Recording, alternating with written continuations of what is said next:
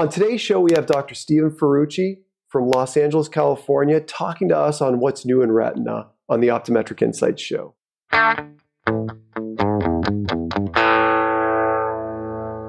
Hi, everyone. I'm joined here with Dr. Steve Ferrucci. Steve, thank you for being here. Really, really appreciate your time. I, I still remember the first time I met you was at the Texas Optometric Association meeting. Saw you lecture on retina, and and to this day, it's arguably one of the best retinal courses I've I've seen. I I manage retina out of necessity. I I, I certainly um, want to make sure I'm doing what's in the best interest of my patients. But I spend a lot of time on ocular surface disease and anterior segment disease, and because of that, a lot of the CE that I even take revolves around that area anterior segment advanced anterior segment disease and specialty lenses so when we get the opportunity to get kind of what's new in retina in a very clinical and practical approach it's always great to, to hear that and you really deliver on that and um, i'll share with you too i was part of a, a meetings um, committee several years ago too where your name actually stood out as one of the best lecturers and the comments that were all that always came back were um, one he knows what he's talking about. Two, he's in the trenches actually working and dealing with this on a daily basis. And you can tell immediately based on just how you converse about the topics that you do. So honored to have you here and to be sharing really what's new in retina. So so let's let's get right to it, Steve. Tell us sure. tell us kind of like the three or four things in retina that we need to either kind of know about right now or that we should be looking for in the near future. Sure, sure. Well, first of all, thanks for having me, Mile, and uh, thanks for such a nice introduction. I might have to hire you as my publicist. you deserve but, it, buddy. Uh, thanks. Um, yeah, so for, as far as uh, what's new, uh, th- there's a lot of stuff new in Retina, and like you said, I'll highlight a few. But the thing that I think is really cool is that you know years ago when I started talking about Retina, we didn't have that much to talk about, and within the last couple years, uh, and it seems like every year we have more and more to talk about in the retina field. So it is it's it's really really nice and really exciting. Uh, but there's a couple things I'm excited about. Um, one of the first things I'm excited about is is it's been around for a while, but I think there's going to be a little resurgence. At least I hope so. Uh, is genetic testing for macular degeneration, mm-hmm. and it's been around probably for about ten years. It was a, a company called Arctic DX. They have a test called uh, the Macular Risk that mm-hmm. it's been around for some time, and they've been uh, doing some testing for that. But there's also a newer company um, out there that I'm, i actually am doing a little consulting with uh, by way of, uh, you know, disclosure. Uh, but it's called Visible Genomics. It's a newer company uh, based out of Chicago. And they also do some genetic testing for macular degeneration. They, they do it a little bit differently. Um, they have two separate tests. One is a test um, that's a progression test. So you would run that on a patient with, you know, maybe early or, or intermediate macular degeneration and it would tell you their chance based on genetics and other risk factors such as like BMI and smoking, mm-hmm. stuff like that. It would it would tell you their uh, risk for developing advanced macular degeneration and subsequent vision loss over the next 2, 5, 10, 20 or up to 30 years. Wow. Um, and then, you know, you, you could use that information to sort of tailor your treatment based on that individual patient's risk. So if they're very high risk, you know, you, you might not want to see that patient back, you know, on a yearly basis, which might look like, you know, if you just looked at their fundus, it might say, ah, I'll see him back in a year. Mm-hmm. But if you run mm-hmm. this genetic test and you find they're high risk, you know, maybe you don't want to give them quite that much of a leash. And maybe you want to see them back every, you know, four, six months, run an OCT, uh, and really make sure that they're doing okay with the macular degeneration. That's interesting, Steve. I'll tell you with the genetics, even in the anterior segment space, we're going to see some testing that's going to assess risk as well too. It's going to be interesting how it's um, taken in by patients. You know, the the 23andMe's now online. There are people that are, you know, they, they love it. They want all that information. Then there are other people who are just I don't know, cautious about all of that, and they'd rather not know for for for reasons. So again, it'll be interesting to see kind of what the acceptance is from clinicians and also patients as well too on that. Yeah, I agree 100%. It won't be for everyone. Like you mm-hmm. say, there are patients that don't want to know, and that's fine. But at least we have that option that yep. we can it, you know, yep. offer it to our patients. Yeah. Um, and I agree with you too. You know, with 23andMe and all those things, it's, it's more and more acceptable, you know, every single year. Yep. Um, and this visible genomics also has a second test. It's called a lifetime test test rather, and it's it's aimed at younger patients, generally 55 or younger, and it's for patients who have maybe a strong family history of macular degeneration that don't have any signs yet, or other risk factors, and we'll actually tell them their lifetime risk of getting uh, advanced macular degeneration. And again, you can use that information to counsel the patient, you know, more aggressively or less aggressively, depending on their risk profile. So, you know, I think stuff like that, and then I'm sure, like you were saying in your field, I, I, think this genetic testing, you know, we're really just kind of at the tip of the iceberg, and I think in the future, um, it's going to be a big, big deal.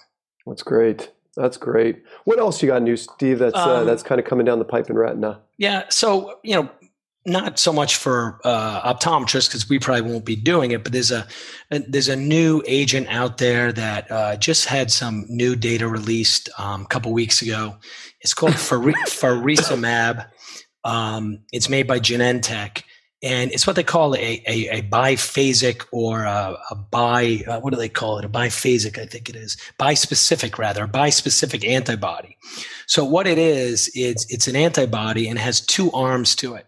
And one arm is anti-vegf that we're all familiar with for treating you know macular degeneration as well as diabetes and vein occlusions and myriad of things. And then it has a second arm which is what they call an angiopoietin 2 inhibitor and angiopoietin 2 is also very um, important in eye disease.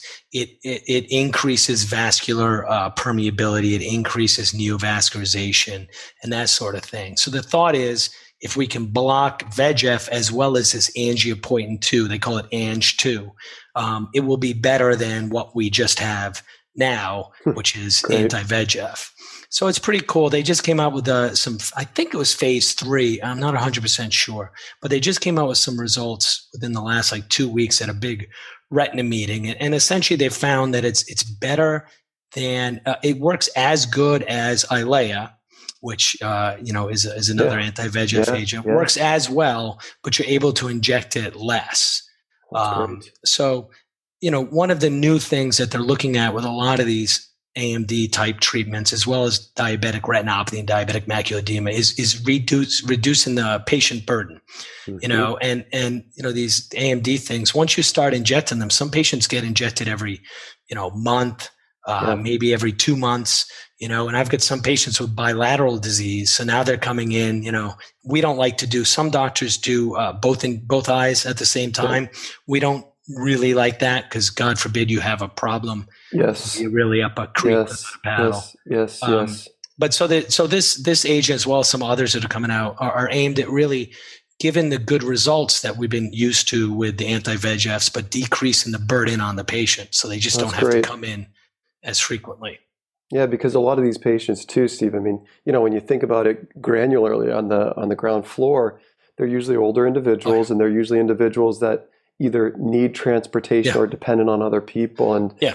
again, it's difficult for people to know that they have to be dependent on other individuals for yeah. this. So, no. Yeah, that's great. That's great. Hundred percent. Yep. Yeah. And then along those lines, there's a there's another thing that that's kind of cool, and I, I believe, and you might know this better than me, but they're doing a similar thing in other fields, but it's a uh, port delivery system. So what it is, it's a, it's a little implant that's actually implanted underneath the sclera, and it's filled up with. In this case, the studies are looking at Lucentis. Um, so it's filled up with Lucentis, and rather than the patient having to come in, you know, every month for a Lucentis injection, the idea is you fill up this little, you know, refillable port, and um, you know, it gives them a su- sustained release of an anti-VEGF agent, Lucentis, over an extended period of time. That's and great. This, yeah, it's it's pretty cool. And the studies seem to show that a lot of patients can go six months, uh, like 90 some odd percent were able to go six months without having to refill it. Some o- o- almost up to a year without refilling this little this little gadget. So again, that would decrease uh, their amount of time they have to come in for injections. Now this is interesting. Do you do you potentially? And again, I know I know you can't forecast or foreshadow this, but this almost seems something that can be um, even more coordinated care with ophthalmology and optometry, uh, depending on, obviously on what state laws are and things like that. But I mean, I almost hear this and think this is a way that we can potentially get even more involved with the care of these individuals and patients. I mean, do you see a potential there, Steve, for optometry being more involved in this because of the port system? Yeah, yeah, I think so. Because you know, if you think about it, the, these retina specialists are busy, right? Mm-hmm. And, and, they don't, at least the ones that I know, they, they don't really want to see stable patients. They don't yeah. really want to see, you know, dry patients. You know, they, they want to see patients when either they need injections or there's there's an interval change that indicates that they're getting worse.